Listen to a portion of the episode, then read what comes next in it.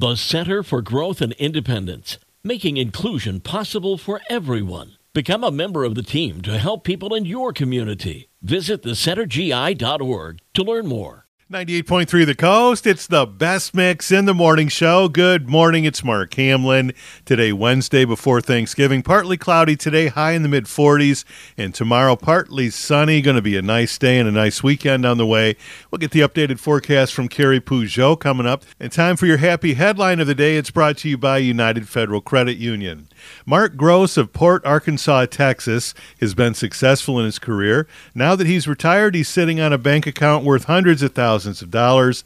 Mark is still active in the community and wanted to share the wealth that he's earned over the decades, so he made a donation of $650,000 to the Port Aransas Art Center to help expand it. Mark's big gift will go toward paying off the mortgage of the Art Center and also expand it by 3,000 square feet. John Morris, president of the Art Center Board of Directors, expressed his gratitude for Mark and his generous contribution.